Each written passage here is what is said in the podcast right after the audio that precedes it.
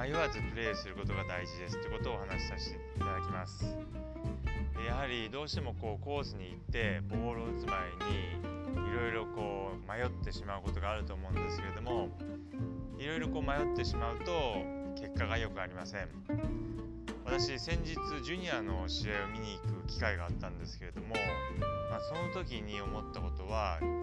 ジュニアの子たちはこう迷いがないというか思い切りがいいんです、まあ、プレーするのも非常に速いです。もう構えたらすぐ打ちます、えー、大人ですとどうしてもこう構えてからちょっともじもじしたりとか、まあ、ちょっとこう人によっては止まってしまったりとか、まあ、こう構えてから非常にこうボール打つまでの時間というのが長いんですけれども子供の場合は構えたらもうすぐ打つんです。もう迷いがないんです、まあ、これを見ててああこれはいいなと思ってですね、はりこうボールをこう前にしてアドレスしたらいろいろこう考えてしまうんですけども、まあ、もうアドレスした状態ですともうこういうスイングをしようってもう決めているわけですからもうそれをただ実行するだけです。やはりこう構えてから、えー、まあ、ちょっとこうやって打とうかな、まあ、右ちょっと行きたくないなでも左も嫌だなこの番手で大きくないかなあ風がちょっとこう左から吹いてるからちょっと、えー、右に行かないように打たなきゃとかですねいろいろこう考えてしまうと、まあ、こうなかなかですね思い切ったいいスイングというのができません、まあ、どうしてもこう中途半端なスイングになってしまいますので、えー、結果がよくありません。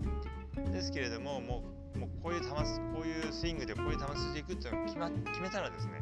もうあとは、ま、それを実行するだけです。でこう、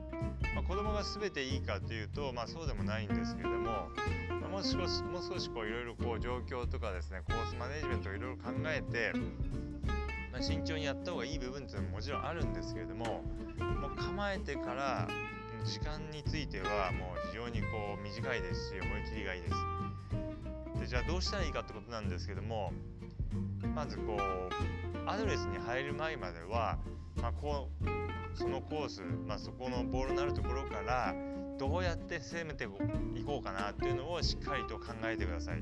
まあ、もちろんスロープレーにならない程度になんですけども、まあ、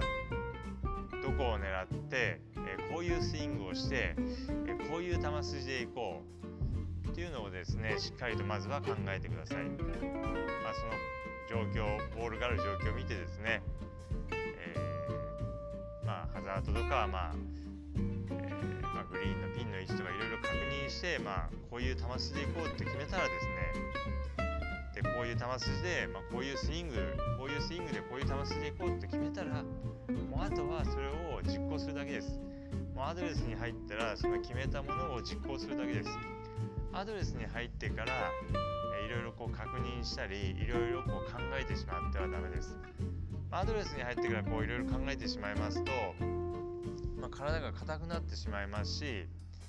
まあ、その状況をいろいろ判断した時と状況が変わってしまいます例えば風がなかったのに急に風が吹いてきたりとか、